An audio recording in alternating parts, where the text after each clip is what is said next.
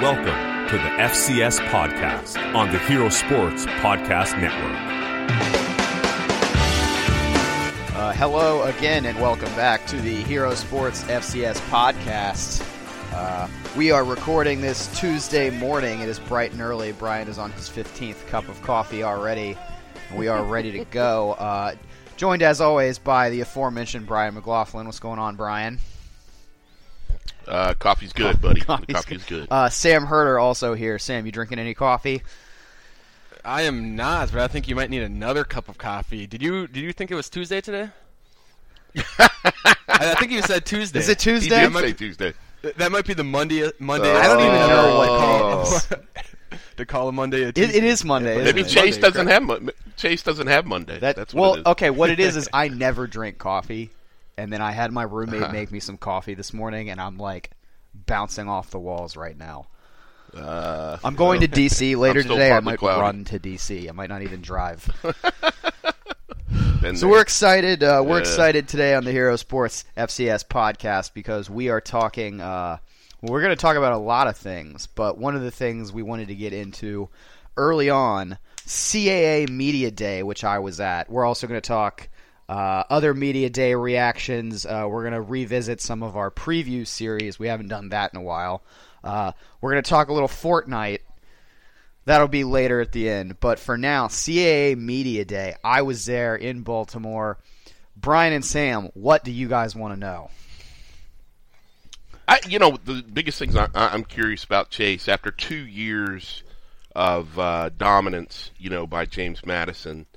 I'm curious what the tone is. It, you know, is it is it just all reverence? Is it all defer to JMU, or do you sense that there's, you know, uh, people are feeling a little confident about this year? Um, I think a healthy mix of both. Uh, that seems like a cop out answer, but everybody I talked to, I think, really appreciated how difficult it is for JMU to do what they've done the last two years. And I, I think coaches, generally speaking, come from a place where, you know, if if they were to accomplish something great like JMU has done the last couple years, I think they want that respect, so they're willing to give it to other people if they feel like they've really earned it. Uh, and, and these these last couple years, I mean, JMU I think has earned it because coaches are always like deferential to other coaches. Nobody ever wants to give anybody locker room material, so you know, you know the quotes that you always get. The you know that's a good football team over there, and you know it doesn't matter if you're talking about an 0 and 12 team that hasn't won in 15 years. Like that's that's sort of what you get from a lot of coaches sometimes. Uh, but my sense was genuine awe and respect for uh, what they have done in Harrisonburg the last couple years. That being said, you know, uh, coaches and players are always going to be confident in, you know, hey, we think we got a good team. We think we can we can go out and really give them a good shot. Uh, I, I got that a lot from the top half of the, the CAA teams. I didn't get to talk extensively with everybody. I did get to talk extensively with a few teams, and I'm sure we'll get into that a little later. But yeah, I, I think uh, I think the answer to your question is a good mix of both. And do you, do you think there's been some ripple effects already from JMU's success? I mean, whenever you have a you know a national a national champion and then a national championship runner up in your conference, that usually elevates the play of other teams. I know it's it's only been the third season under, under Mike Houston, but we're already talking about the CAA possibly being the best conference in the FCS this year. So you do see some ripple effects um, already from the Dukes' success? Yeah, I mean, I, I think it's it's always hard to tell like where the whole iron sharpens iron thing starts and where other teams' unique individual success begins. Uh, that that's a tough separation point. But I think you're seeing, you know, like 10 to 15 years ago, the CAA was the best conference in FCS football. You know, they, they have a bunch of different teams win the FCS title in a row, and then North Dakota State sort of bursts onto the scene. They win all those titles, and you see the Valley ascend into that top spot for a solid four or five years. And I think with what JMU is doing right now, you could be seeing sort of the same cycle happen all over again with the CAA, in that there are uh, there's more awareness of the potential of the CAA, and recruits are, are, are maybe going to other CAA schools, and JMU's sort of leading that charge. Yeah, I, I think uh, yes, I think the answer is to your question. Yeah. You know, Chase, I'm curious about Elon's Curt Cignetti from your standpoint, and I know you had told us before the call that you didn't get a ton of one-on-one time with him, but you know, here's a guy he co- you know he coached uh, Russell Wilson, Philip Rivers at NC State as an assistant. He was at Alabama with Nick Saban, recruiting coordinator there, um, and he steps in his first year at Elon and does what he did last year. Um, do you get the sense that he is uh, a Saban disciple right off the bat? Is there any vibe like that that came out of the Elon camp, basically? The vibe I always get from from Saban is one of like sort of there's a there's a lot of space between him and the media, right? You're sort of you're yeah. you're um, not like haughty, but you're guarded. Uh, and, and, I maybe saw a little bit of that with him. Um, again, we didn't really talk that much. I did get to talk to him a little bit um, before uh, we really got into the media day stuff, and, and I had never met him before, so I introduced myself and I said, you know, like, hey, I work with Hero Sports, and and I'm pretty sure I recognize your last name. His father coached at West Virginia. I grew up, you know, outside Morgantown. yeah. So I, I, mentioned that, and he was, I said I lived in Cheat Lake, which is right outside of Morgantown, and he was like, oh yeah, yeah, I. Uh, I, I hung out with some people in Cheat Lake, so yeah, uh, that was uh, that was cool. That, that was sort of I got to see like an unguarded moment, and that was cool. I think we Sam and I talked about that a little bit a couple weeks ago. The the value of those unguarded moments is always really cool. But uh, yeah, I, I, mean, I, I think I think there is um there's a uh, there's a guard up uh, with with the Elon folks, and, and I think that's to mm-hmm. their credit because a lot of these programs that are successful, I mean, like the Sabans of the world, uh, sort of have that guard in place for their own good. Uh, that doesn't mean you can't get authentic moments. Um, they're there. Uh, if you want to work toward them, you, you sort of gotta you gotta earn those a lot of the time as a media member. But uh, yeah, I, I, like what uh, I like what he's doing down there, and it was it was cool to talk to him. It was cool to meet him. A lot of people back on that team, man. Yeah. So, well, and it, you know that brings up the question. Uh, you know, Sam's made the the bold statement that uh, the CAA is even better than the Valley this year. And I'm wondering, you know, it, it, to make that statement, which I don't think all of us completely disagree that that's possible. Um, look, somebody has to lose, you know, and we're talking about a conference we feel like is going to have a lot of parity, a lot of high end parity. What teams in the CAA did you get the feeling are going to definitely be rebuilding this year? Well, before I answer that, I want to say that I think the team that was picked last, I, am not, I'm totally not convinced um, that they're going to be last. That was Rhode Island. So Rhode Island is, oh, is okay. routinely yeah. sort of like the cellar of the CAA, and they're, you know, they they struggle a lot historically since I've watched the CA. You know, they they finish last a lot, but there is some serious talent on this Rhode Island team I'm not saying they're going to make the playoffs or anything, but like they've got some pieces. You know, Aaron Parker's good. Um, yeah. When they were picked 12th, I kind of raised my eyebrow a little bit. Like, really? Like, is is that just like, oh, you know, I've written them in at 12th a million times before, so they're 12th. I don't. I think they're a better team than William and Mary, like significantly. You know, I think wow. there's a there's a big gap between William and Mary and them. Um, so that that's sort of the first thing I would say, and the second thing I would say to that is is not only am, was am I impressed with Rhode Island, and I think that they were picked too low, um, but also I think William and Mary uh, is they're going to be rebuilding. I think. Um, I, I, I mm-hmm. they have a great kid playing quarterback. He's going to be really good. Sure, yeah, yeah, but yep. the pieces around him, I'm not really sold on much of that. So I think they could struggle this year. Um, the the rest of the bottom of the CAA, it's not that they're bad; it's that the the, the rest mm-hmm. of the conference is so good. I feel like, um, you know, right. And that's like the Valley, right? The valley it's, right a lot there. like the Valley. Like right. I look at a team like Towson, and I'm like, man, they've got some really good pieces. Like that that defense should yeah. be good. They usually have a pretty good run game. But you know, look at their schedule. Where where the wins going to come from? So I, I think I think teams at the bottom. You know, I'll, I'll give um, since we haven't given it out yet. I'll give the listeners the order uh, of predicted finish here from CAA Media Day. Number one, James Madison with 21 of the 24 first place votes. Uh, if you don't know, uh, 12 teams in the CAA. There, a coach gets a vote, and a like the SID gets a vote. So there's two votes coming from each team. JMU gets 21 of the 24 first place votes. And you and you can't vote. That is my understanding. Team, yes. New Hampshire is Yeah. second. They get two of the first place votes, presumably from the JMU guys, uh, Mike Houston and Chris Brooks. Uh, Delaware three, Stony Brook four, Elon fifth with that final first place vote, uh, which is interesting.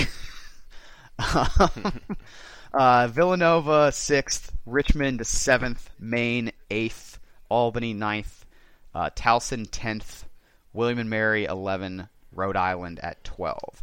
I think Albany, uh, I think could really struggle this year. You know they've got some good skill guys, but I'm not sold on on their offensive and defensive lines. Uh, and I, I I think they could struggle in games because of that. Albany, I, I want to say, got pretty much shut out on the uh, on the first team. I, I think uh, Donovan McDonald uh, got on like as a special teams guy, but other than that, I think that was their only selection for the first team. Uh, Albany, I think, could struggle. William and Mary, I think, can struggle. Um, Towson, Maine. I, th- those are tough teams in the bottom half of the CAA that like nobody's going to want to play. Richmond's sort of that swing team. You're trying to figure out if they're a part of the top seven or the bottom six. Um, Yeah. so that, that'll that'll be maybe in, in terms of trying to figure out where they belong. That'll be the most interesting team to watch this year. Yeah. Well, hey, Sam, uh, y- did you uh, want to throw a couple questions out there on CAA? Um, I think w- one team that I'm uh, really interested in is Delaware. Uh, with um, obviously Danny Rocco last year had a, had a great first year there. Um, so I'm just curious about you know what kind of the mindset is uh, when you got a chance to talk to, to Coach Rocco and kind of his thoughts heading into this season. So first of all, before I even talk about uh, Coach Rocco and talking to him, I, I, I talked to him for a while. I had a great conversation with him. Um, shout out to the Richmond Times Dispatch reporter Wayne Epps here. Wayne and I uh, went to college together. We actually worked as sports editors together uh, at the JMU student newspaper. And now, now I work for Hero, and he works for the Richmond paper, which is the biggest paper in Virginia. Um, we sort of like converged on Coach Rocco at the same time, and we looked at each other like, "Are we going to tag team this like the old days?" And that's exactly what we did. so, tag team interview with Coach Rocco, me and Wayne. Uh, I asked him. I didn't ask him this first, but this is what I'm going to lead with. I asked him about North Dakota State in that game, and I thought he had a really interesting answer, which was, uh, you know, for those that don't know, Delaware is going to play at North Dakota State. We talked about it before. Uh, toward the end of September, and the way I, you know, I said, what, what's it kind of like playing that game? And you know, you've got a huge matchup where you can showcase the team and how far they've come, uh, and, and maybe what you know, how high of goals you could have for that team.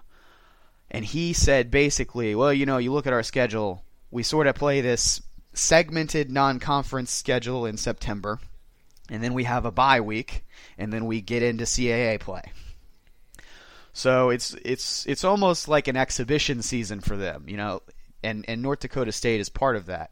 Uh, you know, you're going to go out there and you're going to give it your best shot. And yeah, we could make a splash and, and we could make a name for ourselves, and we we could, you know, that could be a big coming out party for Delaware football, sort of reclaiming the uh, the historical greatness that that program has. But at the end of the day, the goal is to go out and win a CAA championship, and those games, North Dakota State included, aren't really a part of that. So, you play those games, you turn the page, you have a bye week, you know, you, you know, hopefully everybody's healthy, but if not, you know, you have a week to, to heal up, and then you get into CAA stuff. So that I thought that was a really interesting way to look at that. Um, uh, really fair, I thought. Uh, we talked a lot about just Delaware, the program. You know, not not even you know players, not individuals, nothing like that. Just you know, he's at Delaware now, and what's that like? And he was really complimentary of the the Delaware program and the administration, and they're clearly. Uh, invested in, in, putting money and resources and finances into the program, into the stadium, you know, into the experience of being a football fan. He could not talk enough and say enough nice things about how much support he has in this new administration at Delaware. Uh, this is his, this being his second year. Uh, so I, I, you know, that was my overwhelming takeaway from talking with him is that how pleased he was with what's going on at Delaware behind him, uh, which it was interesting. Yeah. I'd, I'd like that answer about the NDSU game because you don't want to, you know, hype your players up so much or get them so, you know, amped up for this one non-conference game.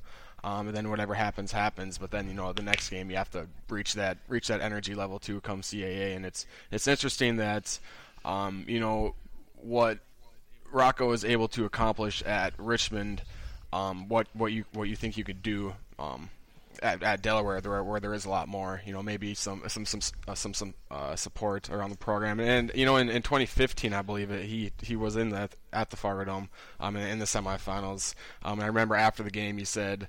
Um, you know, that was probably the best team I've seen in quite some time, and that was when Easton Stick was a redshirt freshman, so the offense was was very vanilla um, at that point. And I think this year's team is going to be much better than, than the 2015 team. Um, but I also think this Delaware team is going to be able to compete um, a little better than that one Richmond team, just with the defense they have. I, th- I think it's going to be a close game. I think it's going to be kind of a kind of kind of like a little JMU game where it's where it's a dogfight and the points are hard sure. to come by if they just have if Delaware just has a, an above average offense to go with what they look like on defense. Oh my right. goodness gracious.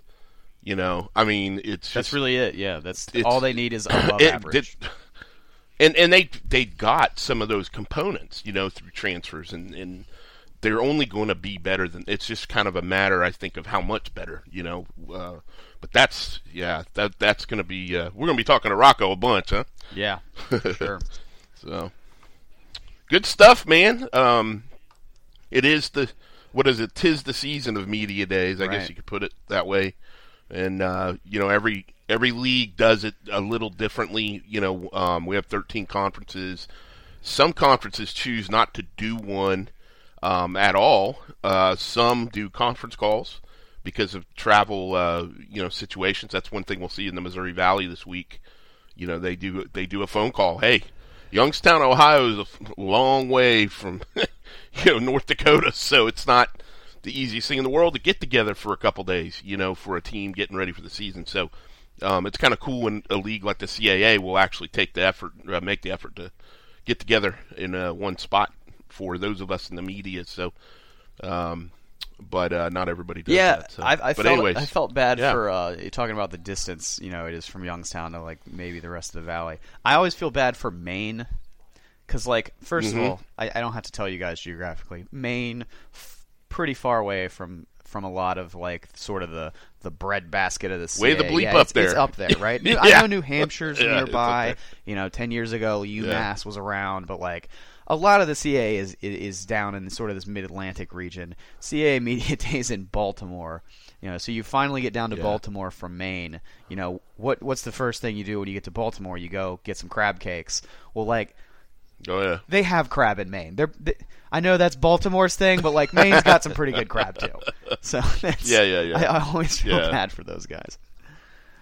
Yeah, yeah, that was that, and that's kind of one of the things that's a little different. Like the Ohio Valley Conference does do a media day; they do it in Nashville. Most those programs are really close to Nashville. They they drive in and drive home. Uh, they don't even take a flight. You know, so the yeah the ge- ge- the geographical right. challenges are there. So, uh, anyways. Yeah, uh, if I could add one more th- sort of last uh, note that I think I'd go out on. Um, I, I, I really enjoyed uh, CA Commissioner Joe D'Antonio's comments. I got to talk to him for a little bit. I listened carefully to his opening remarks. Uh, he's and I'm reading out of my notebook here. He said, uh, "We're kind of that last level of purity." Uh, he was talking about the balance of success on the field and then like achievement off of the field. He said, "The reality of what many of our football student athletes are dealing with is as much as I'm sure all of them would like to play at the next level, that's not reality. So this is probably Right. for most of them going to be their last stop from a football standpoint. You need to make sure that when football ends, there's something at the end of the road. I thought that was really Right. honest, but also really accurate. Um, and, and I I thought he It just hit the nail man. on the head. And when you add in how how good of a product I think the CAA puts together, I I, th- I thought his comments were just so spot on. Yeah, that's it's funny, and, and maybe that's a perfect segue, I think, into the uh, our next topic, which is the the Yeah. Patriot League uh, call that I was on. Um, look, you know, I mean, all three of us, we we love this level. We love the kids we get to talk to. Um, you talk about some sharp young men. I I mean, the, the the format for the Patriot League was the head coach and one or two student athletes. And dude, we we're talking about some incredibly well versed, obviously very intelligent, um, and and nobody going into the Patriot League is dream. I mean, everybody dreams of the NFL, but that's if they made the choice of picking Colgate or Fordham or Lehigh over, um, you know, maybe a MAC school like Kent State or something, uh, you know where their mind is. You know, you know what they're doing. We see it all the time with the Ivy League with recruiting and stuff, and that was the first thing that jumped off the page to me about the Patriot League call was just there were no run of the mill quotes to it. Um, they they weren't there wasn't a lot of coach speak. The coaches are very sincere and put some thought into their answers, and they're not guarded, and um, you can tell that those coaches really are teachers. You know, they they and, and I know Sam, you you've probably sensed some of that in the Pioneer League, which is non-scholarship. When you talk to you know Dayton's coach or, or or Drake's coach, you can tell it's a different thing going on, even though it's Division One football. And um, that was one of the first things that jumped off the page to me about the being on the Patriot League call uh, last week. So was there any sense of like I- don't know. I, I guess because I wasn't on the call, I wanted to be, but I I had just gotten back from media day, and it was like I think I need to sleep. no, understand. But, uh, Been there. Was, Yep. was there any sense of um, you know, you you, you mentioned, you know, you don't necessarily go to the Patriot League to get to the NFL, but I think Mm-hmm. there are a couple guys in the Patriot League this year that are absolutely going to the NFL. Did that permeate the discussion at all? Not not at all, not at all. And and you know, and here we have Chase Edmonds going in the fourth round this year out of Fordham, um, and we know Chase well. Julian Davenport the year before coming out of Bucknell and was starting in the NFL by the end of last year on the offensive line. Um, it's obvious that that that it is it's possible to go to the NFL. I think the guy that we probably would talk about first would be like Dom Bragalone at, at 100%, Lehigh, yeah. who's been. I mean, he he is on the radar, and uh, and this year might be really interesting. You know, talking team by team because uh, Brad Mayes, quarterback, who might be another guy that might be interesting to look at in the spring. Um, he lost his top two targets, one to graduation, you know, one to transfer. So Dom may be a guy that you know he led the nation in the FCS in rushing last year at about 1,400 yards, if I remember correctly. He's been a thousand yard back all three seasons. And could this be a 1,800 to 2,000? Maybe if somehow Lehigh pulls off uh, the conference title again. Who knows? Maybe. I think it's going to be tough for them to win it because of Colgate. But um, I think Dom is your is your guy to be looking at uh, this year in the Patriot League. Who he'll be in a camp this time next year. That's I don't I don't doubt that. It's just kind of a matter of you know where he fits in. Does he go to the right place? But you know that is it is interesting with the Patriot League and the CAA and all these conferences we cover. Um, every kid has a dream of playing in the NFL, but they are real. These kids are realistic enough to know um, you might not want to put all your eggs in one basket on that because uh, it it most likely is not going to happen, and so you might as well pick for academics. And again, when you talk to kids from the Patriot, from the CAA around the country, uh, they uh, they that's realistic with them. I mean, uh, and I, I always like to throw the the story about Kyle Sloter at Northern Colorado. We've talked about this before. You know, Kyle um, had this up and down tumultuous career. It started in an FBS uh, level. I think he was at UAB or Tulane or something. Transfers down to Northern Colorado. Isn't playing there. He's going into his senior year. I mean, he's a physical specimen at like 6'5", 230, and he can fly. But he's just not getting on the field. So he's going into his senior year, and he's doubling up to go ahead and graduate.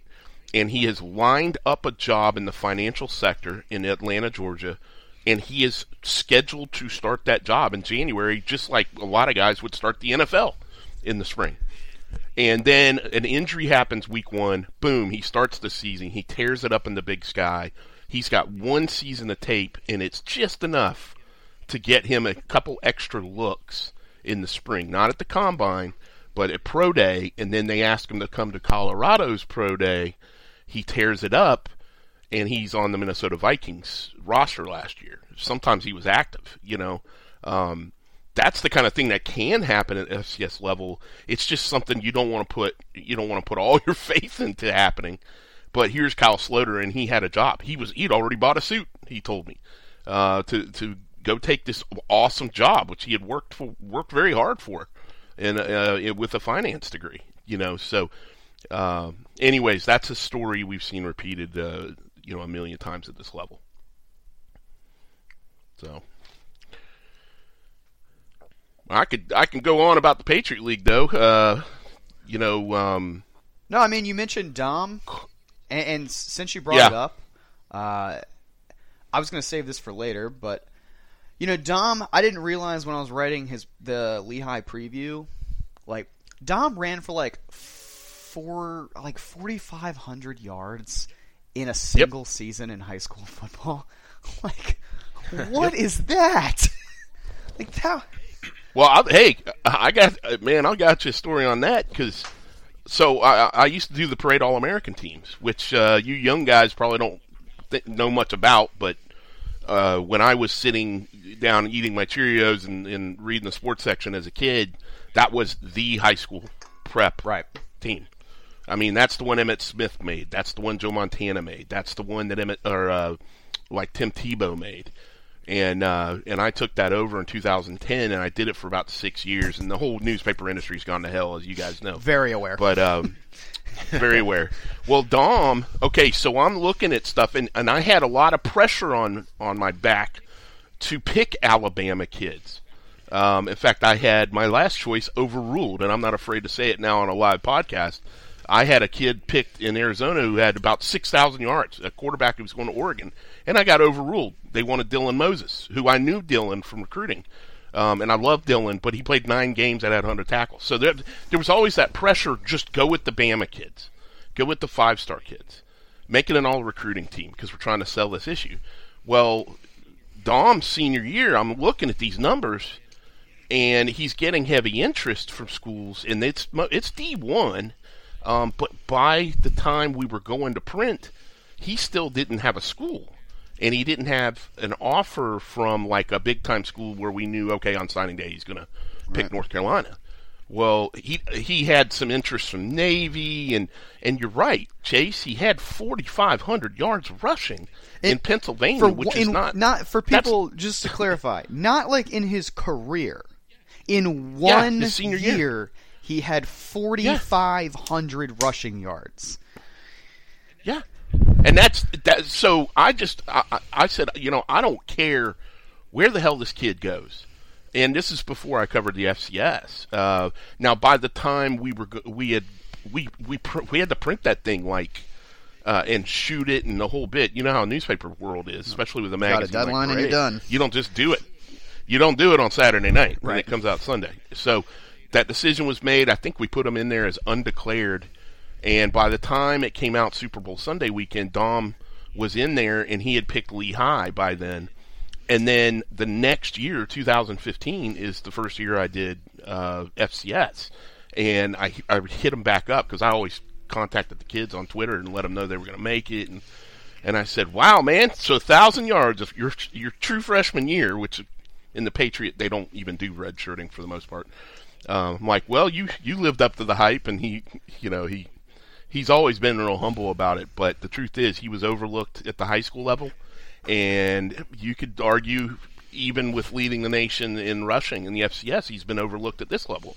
But I can tell you something: he is not going to be overlooked I next so spring. either. I mean, uh, he's already on the already on that radar. So uh, he's a good story. No, no, no Sure. question about that. Well, uh, since since I brought it up, I think this is a perfect segue. You know, I mentioned at the beginning we wanted to take a, a couple of minutes here and uh, revisit our preview series uh, that we've been doing. You know, we've been we've been pumping them every day. You guys have been eating them up. Uh, we publish two FCS previews a day, starting in mid June and going through mid August.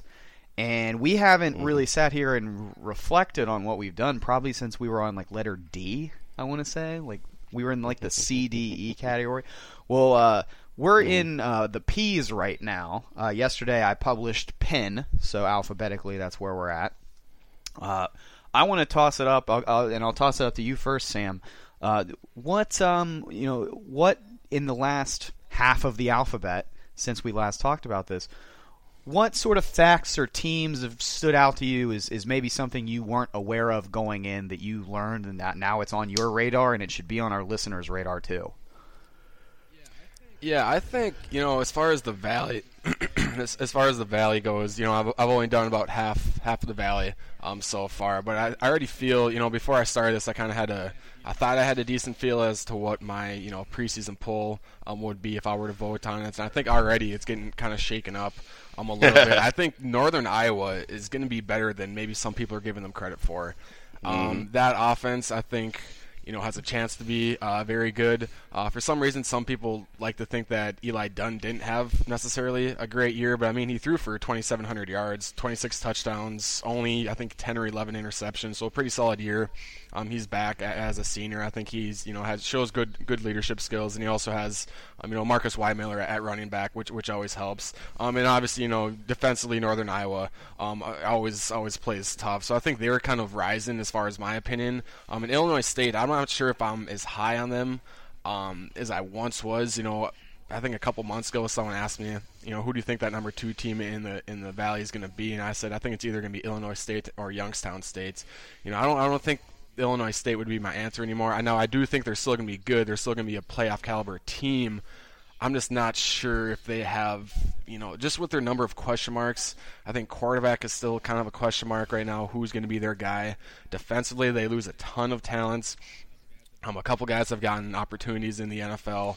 Um, their leading tackler last year, linebacker um, Tyree Horton, um, I believe his name is. He got kicked off the team um, just with a number of, um, you know, team misconducts kind of thing. So that's you know the Valley um, still about have about five teams to go um, in that conference. But I think already I'm learning you know a lot about these teams, and you know maybe some teams have been overhyped and some teams have been underhyped. Um, and as far as the Big Sky, I, that's just the, every single preview I do on the Big Sky it just makes me know that this conference is get, is getting tougher and tougher. If every team I, I know about, you know, every team uh, so far that I've done a preview on seems to be that they're going to be they're going to be a better team than they were last year. Um, I mean, even team like like uh, Northern Colorado. Um, that maybe is not on a lot of people's radars. If they stay healthy, you know, at certain positions, especially the quarterback position, I think they can compete. A team like Idaho State has has a chance to have one of the better offenses um, in the Big Sky. Um, you know, Northern Arizona we know all about their offense with you know Case Cookus, Emmanuel Butler, uh, the one-two punch they're at quarterback and wide receiver, um, and you know their defense was not you know not that great last year, but they have nine returning starters on defense, so I think that's another team that that's get, that's going to be even better um, coming off a playoff year. So I think with the Big Sky, every team I've previewed so far, which I think is around seven to eight. I can say right now, all those teams are going to be better than what they were last year. So I think that's the, the Big Sky is going to be.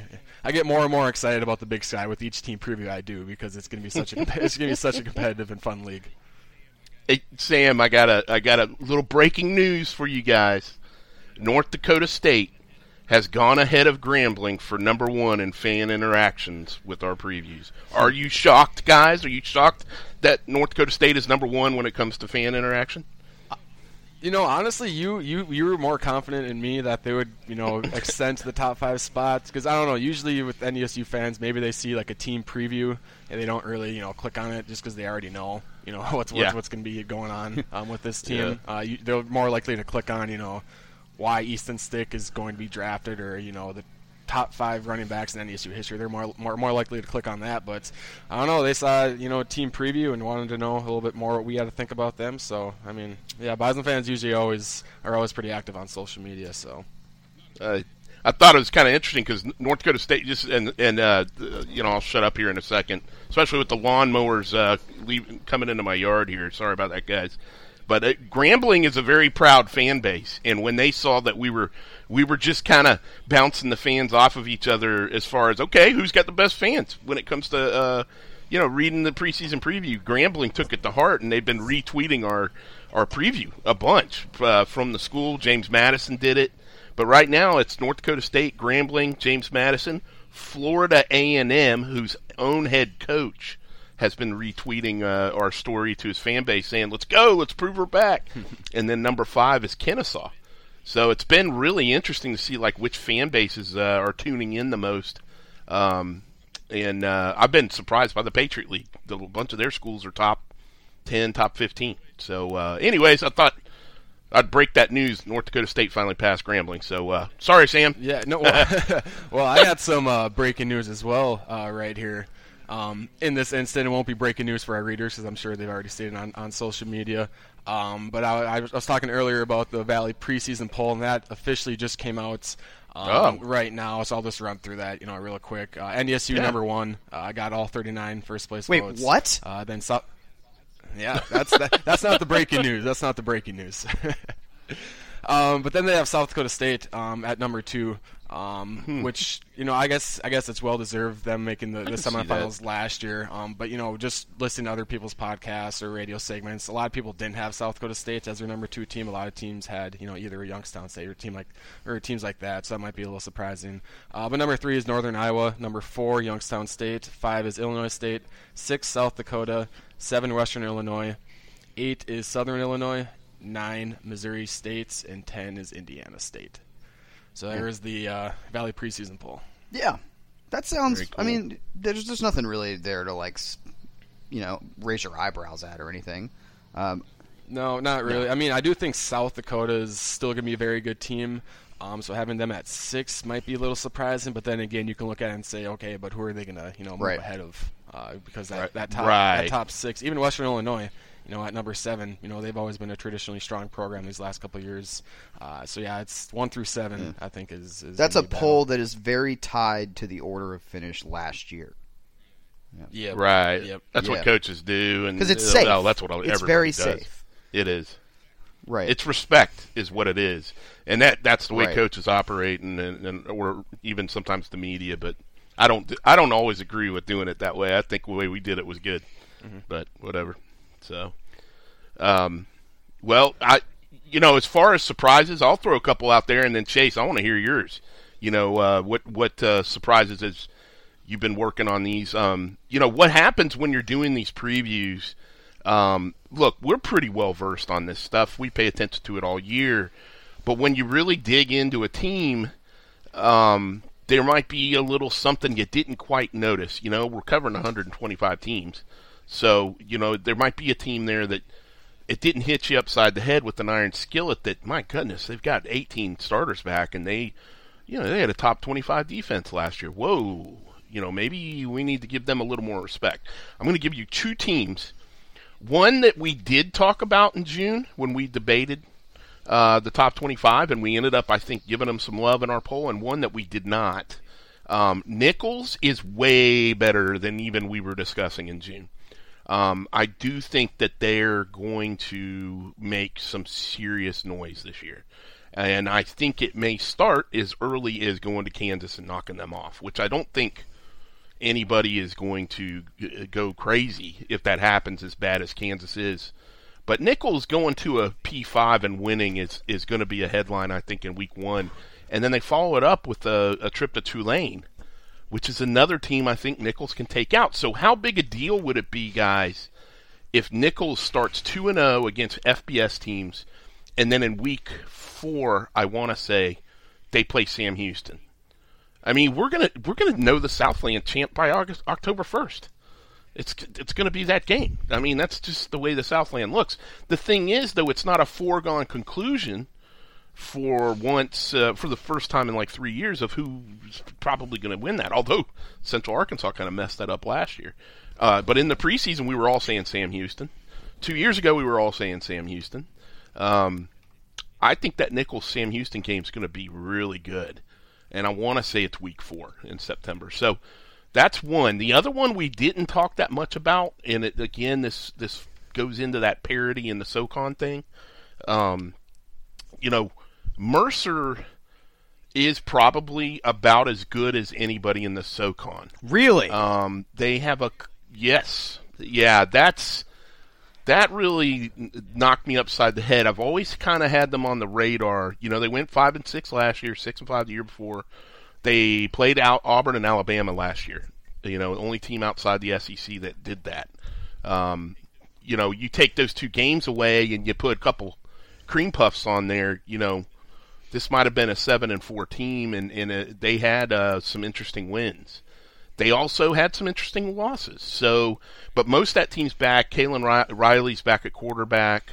Um, they they really are a very balanced team, both on offense and really offense versus defense. Very very balanced team. They might be a kind of team that has like a top thirty offense, but not a top twenty, and a top thirty defense, but not a top twenty. Kind of one of those type of really balanced teams. So, you know, don't be surprised by those two being teams that we talk about on the podcast a lot this fall. All right. Chase, what about um, you? All right, so I get um, I, I, I love the team the conferences that I get to cover. I have the CAA, the Ivy League, the Patriot League, and the NEC. So it's a really it's a really Mm-hmm. varied mm-hmm. bunch. Um, and I've got mm-hmm. I've got a couple here of not of just interesting sort of notes. Um, I, I, think I would start with. Uh, wow, where was I going to start? Dartmouth. Dartmouth, uh, Dart, Dartmouth is an interesting team. Um, Dartmouth and Penn both. So one of which was like right after the last time we did this, and the other of which I did yesterday. Uh, both of them sort of I, we we've been given Yale a bit a bit of love on here, and rightfully so. We haven't Mhm. done that that preview yet, but you know everybody kind of agrees. Yale probably the team to beat in the Ivy League. Penn Right. which uh, finished six and four last year. They were fourth in the Ivy League. They get Yale at home this year. They have a really like favorable schedule. Don't sleep on Penn as a team not to win the Ivy League necessarily, but to like make the Ivy League interesting. Um, which Mhm. you know is is arguably a more interesting storyline than just like oh they might win it. Uh, they they, they might Right. be like the agent of chaos, uh, sort of sort of thing. Knock somebody Uh, out. In Yep. the Patriot Yep. League, you've got Lehigh and Lafayette, like t- one of the greatest rivalries in college football. Uh, each of Mm-hmm. them has what the other one needs, right? Like Lehigh has this incredible offense with Brad Mayes and Dom Bragalone. Defensively, maybe some work to do there, and, and I think when you dig into to some of the coach quotes uh, from from that coaching staff, they they think they'll be better this year. They you know they they've worked on like a lot of fundamentals in the offseason and just better tackling and that sort of thing. Uh, but still, defensively, maybe they have a ways to go. Lafayette, pretty decent defense. One of the worst offenses in in FCS football last year. I think they, they ranked like next to last in uh, points per game. So I, I just thought that was an interesting dynamic that like these like bitter longtime rivals like have complementary pieces to each other. I thought that was sort of cool. Uh, New Hampshire, man, I, I know we always talk about how good New Hampshire's offense is, and, and rightfully so. Uh, but two things you, I sort of saw uh, digging into their digging into their team for their preview, which was published a week ago today. Uh, number one, their defense brings a lot of guys back and was maybe a little underrated last year. Like they won some games with defense uh, that, that we don't really remember.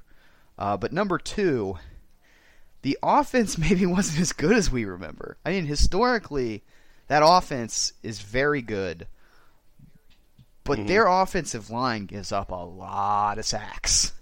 I, I, Mm-hmm. I mean, th- they're last by a mile in in, uh, in sacks given up for 2017 in the CAA.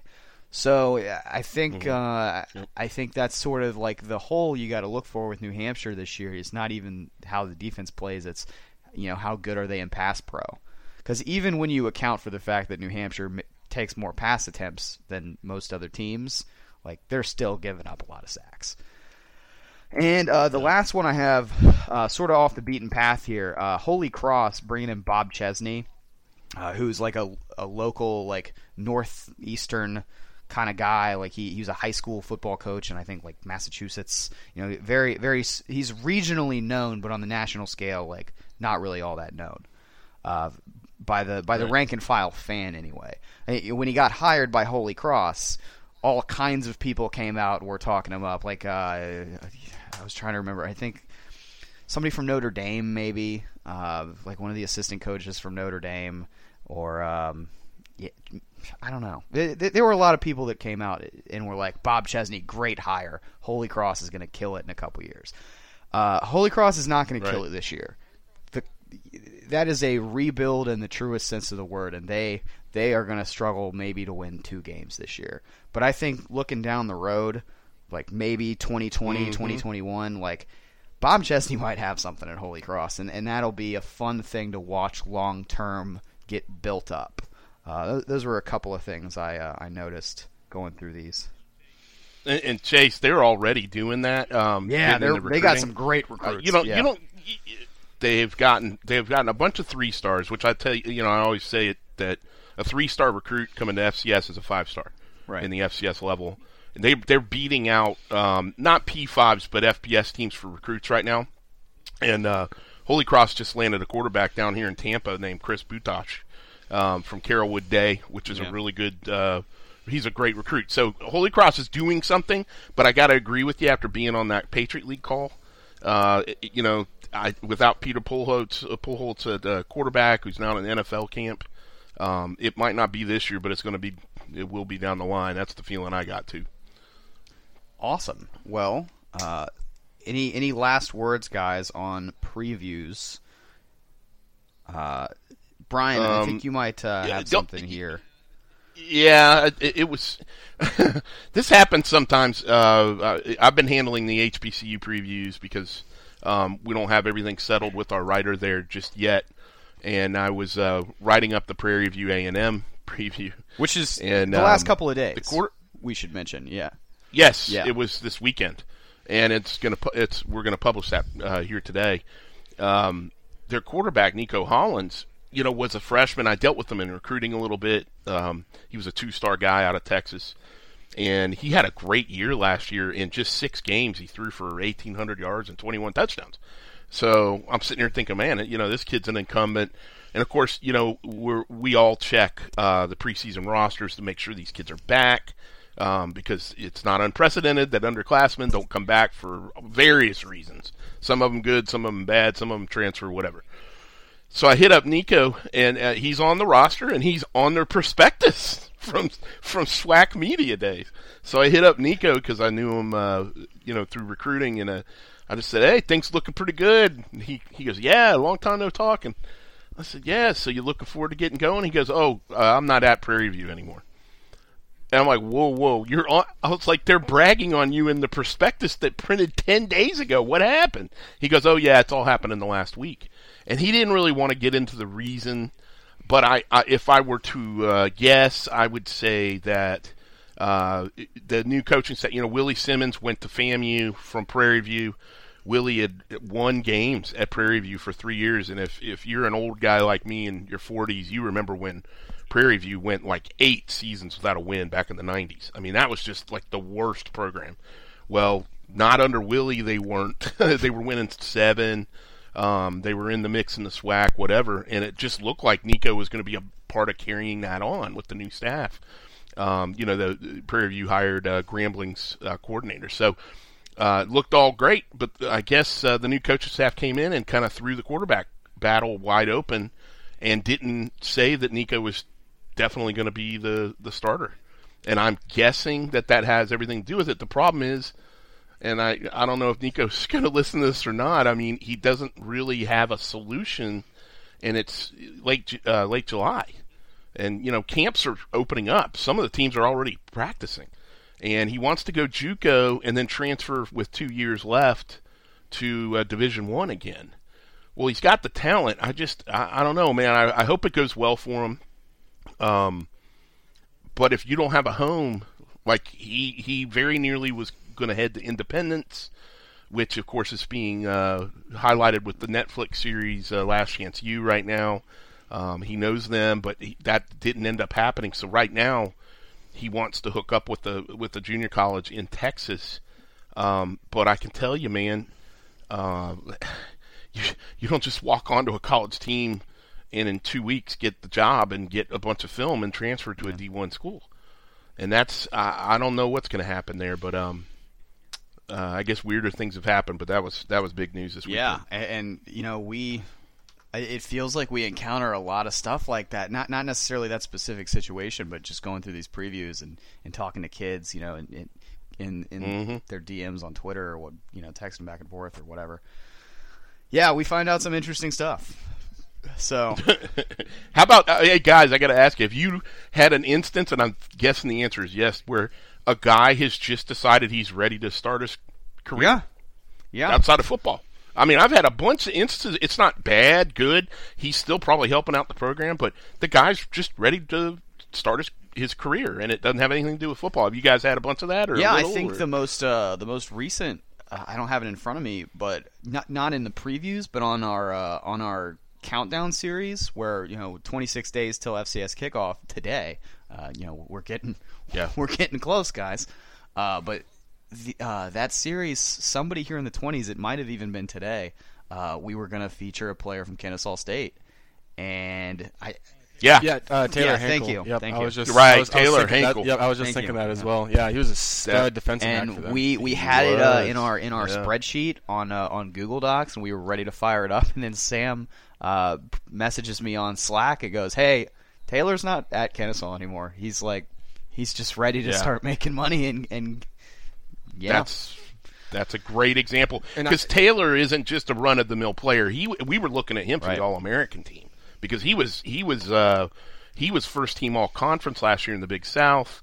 Um, but yeah, I mean, there's a great example, you know, of a guy that just look. I'm not going to be a draft pick, and I'm graduated, uh, and and the, that's the mentality of a lot of these guys. So Yeah, I noticed that with, with Kennesaw State because I think it was a, a week after the national championship game. Um, for the second year in a row, I did, you know, 10 way too early favorites to win next year's FCS title. Um, and I, when I was doing, I think I had Kennesaw number three because I mean their defense had maybe eight or nine starters returning, and then a couple couple months later, I did another kind of, uh, I think it was a confidence rankings uh, for each team that made the the quarterfinals or, or something like that. Um, and I went back to double check on those numbers, and um, you know Kennesaw only had maybe five returning starters. And I know Henkle was one of those guys that left the program. I think they might have had a couple players that were dismissed um, from the program. So that's one thing. I mean, I know Kennesaw State's not in my, um, you know, my, my conference area, but I've noticed that as well with with some um, with some roster turnover uh, there, and I think that's that's hit us all too with, with these previews. Looking at, we know a couple names, uh, then also we don't see them on the roster um, anymore. So it's it's always kind of interesting going through the roster, looking at the looking at the leaderboards for on stat sheet and seeing, you know, okay, this junior led this team um, in tackles, and then you look. Um, on the ro- on the 2018 roster, and he's no longer there. So you Google his name, and there has been some transfers, some dismissals, um, and then Brian, like you mentioned, just some guys, you know, foregoing their senior year because they got you know a good job in the ready to workplace. treat in the uh, the cleats Yep. for a cubicle Yeah, in some cases. yep, Yeah. yeah, cute. Sounds like yeah, not space. not Yep. for uh, not for me, but you know, for some people, that cubicle is a powerful thing. Uh, I think uh, I think that'll that'll put a nice bow probably on our uh, preview. Uh, wistful uh, wistful look back at our previews here. We do have one more topic we want to get into here. Uh, and that is, you know, we want to do some lighter stuff, maybe some some off-topic stuff here at the end sometimes.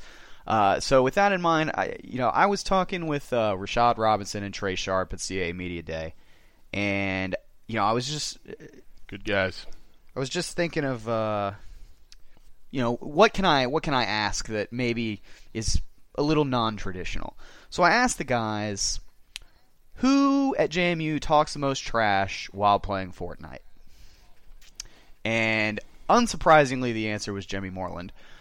But that led me down sort of a path of thinking, Brian, you've got a couple of young kids. Like, what do you know about Fortnite? Uh, it's a British term that means every two weeks. right. So we're gonna do our best here. I think. Sam, do you play Fortnite? I do not. I'm not. Uh, I'm not much of a gamer. I'm more of a Netflix, Hulu. All right, guy. I'm gonna do my best to explain Fortnite to old man Brian here. Uh, it is basically, and you jump in whenever you have questions or think something sounds stupid. Okay, this is a game. Okay. You get you parachute onto an island, and there's a hundred people in a game. A hundred just random people from all over the world and the goal is to be the last person alive on the island. You try to kill everybody else. But there is a storm that is closing in on the island, and if you stay in the storm, you die. So, you can die from other players and you can die from the storm. And the storm is constantly shrinking to a smaller and smaller and smaller space. And you don't know where it's going to shrink to right? You just know it's getting smaller and you can see where the safe zone is. So it's pushing people closer and closer together so they have to fight. You know, this sounds like driving on I four uh, at at five o'clock on a Friday in Florida. That's that's probably just rename it Thun- Just rename it Thunder Thunderdome is what we call it because it's pretty much the same Right. thing you just described. Yeah, the killing, the the getting closer together. Yeah, but I I've never played the video when, game. So when I see, right, and so it- educational. for so for some context here, Brian has uh, two eight year olds right in in the house, so that Yep. they're coming up Yep. on Fortnite age because like ten and eleven year olds love this game, and so do the only people that love this game more than ten and eleven year olds, college kids. Every Yeah. football player on every team plays this game. I think. I, I mean, they're they're all talking about it all the time. It's always on Snapchat stories and Twitter accounts and like Victory Royale. What's up? Like they're always talking about this game. So like super easy way to start up a conversation. What happened to Madden, man? That I mean, twenty years ago, I'm living in an apartment complex. Fred Taylor lived next door to me. Okay, all right, Fred Humble Taylor, brag. Jacksonville Jaguars, Patriots, whole bit. Yeah, well, he.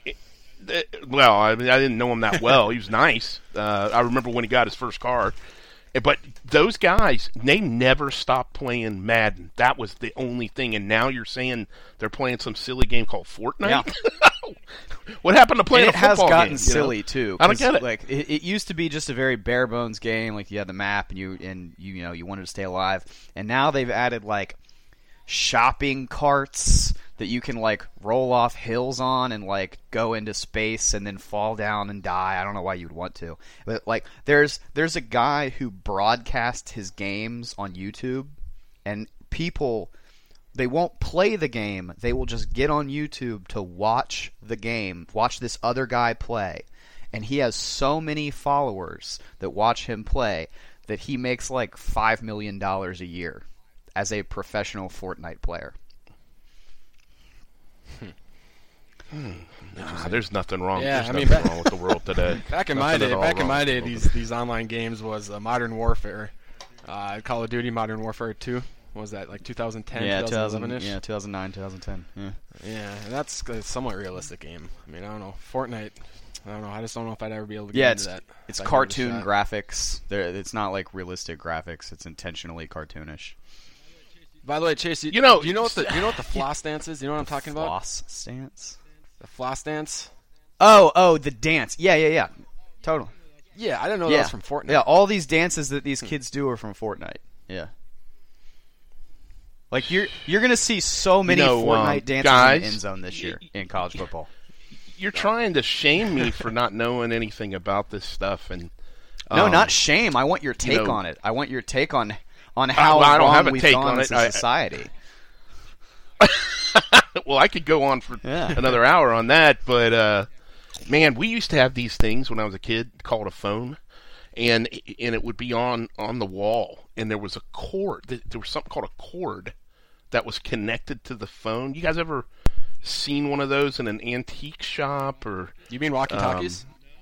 No, no walkie talkie. That was the first wireless. I'm That was the first one, and we all had one of those. Now when we were little, you know. But no, no, the phone. you I don't even understand what's believe it. happening right now. The the phone actually had a cord, and you could go only so far. If you're lucky, you might be able to make it to the fridge to get the milk and pour a glass of milk while you're talking or whatever. But most likely, you did not have So you enough just cord had to- do that. So you had to kind of you had to hover by the phone um, because you couldn't go farther than that. And online meant um, basically you had just hung up your laundry online. You know, like a line where you dry your laundry The out, internet? where you had dryers. What? That was online. I, I still remember getting kicked off the internet uh, because my mother had to make a phone call from, from our landline. oh yeah. yeah. that's that was a million years ago. Wait, so you had to goodness. stand next to the Yeah. wall if you wanted to text your friends? Well, no, we didn't. You know, the way you texted your friends was you got a piece of paper out and you wrote a note and you folded it up to something that could be kind of aerodynamic in class, and you would just throw it across across the class. But usually the teacher would see it and catch you, and you'd get a detention. Um, that's the closest thing to texting we ever did. Um, you couldn't throw it to their house, so it was usually just at school that you would do this kind of texting. But it was passing notes. But- now I guess I don't. I don't even know if kids do notes. By the anymore. way, speaking of old technology, I'll uh, I'll steer this conversation back to football somehow. On National Signing Day, when are fax machines like? Why are they still? Why are they still getting faxed? I mean, it seems a I- little. yeah, Is college that's- football keeping it- the it fax is. machine in business? I think it is, man. But yeah, hey, they didn't have fax machines when when I was a high school kid. I don't think, uh, and I'm not real sure how they did signings before that. I've never really asked that question. But the the faxing it in thing got real big in the '90s, yeah, and that was how you verified that it was legit. But hey, these days. You can sign for a mortgage without actually even being there. You can auto sign and all that stuff. So that's not all- dangerous at that's all. Crazy. Uh, yeah, there's there's no repercussions at all to, to not being there for a contract that puts you in debt with two hundred fifty thousand dollars. No, not at all. Uh, so, anyways, yeah, no, I've not heard of this video game. I will tell you this: I have eight year old twins. One, uh, my daughter does not really do video games. She likes to watch my son, who loves FIFA, Ah, uh, terrible the soccer FIFA. game, and that's uh, that's that's the that's the big one in our house at this point. So You you were telling uh you were telling me before they are they're Minecraft fans, right? They do. Yeah, they really want to do that. That's uh, we. In fact, we got really mad at them last week. we kind of blew up on them for making a mess and getting in trouble. And my wife went, "You're not getting Minecraft now." And it, it was like their eyes got big, uh, like you, we just pulled the rug out from under them, you know. Um, but I've never heard them even bring up Fortnite. But Minecraft's yeah, big Fortnite one. has sort of supplanted uh, Minecraft as like the go-to game of like teenagers and and uh, like young college Hmm. kids. So it's it's it rules the world right. It's a free-to-play game. It's free to get like on your Xbox or your PlayStation or whatever. Okay, but it's also Mm-hmm. it made like four hundred million dollars last month, even though it's free to play because you can Mm-hmm. buy like a, a premium membership and it gives you extra things to do. Uh, there, there's another crazy. Oh, they recently made an app for your phone where you can play, and most people have the app Hmm. so that if you're sitting there playing a game, because people play this for like ten hours at a time, right? Hmm. It's only like a 10 or 20 minute game, hmm. but you just play that long in a row. They made an app so that if you're in the middle of a game, but you have to go to the bathroom, you can get your phone and get on the app and continue playing the same game from your phone while you're in the bathroom. Oh, there's no addictive Yeah. qualities to this at all. No, I.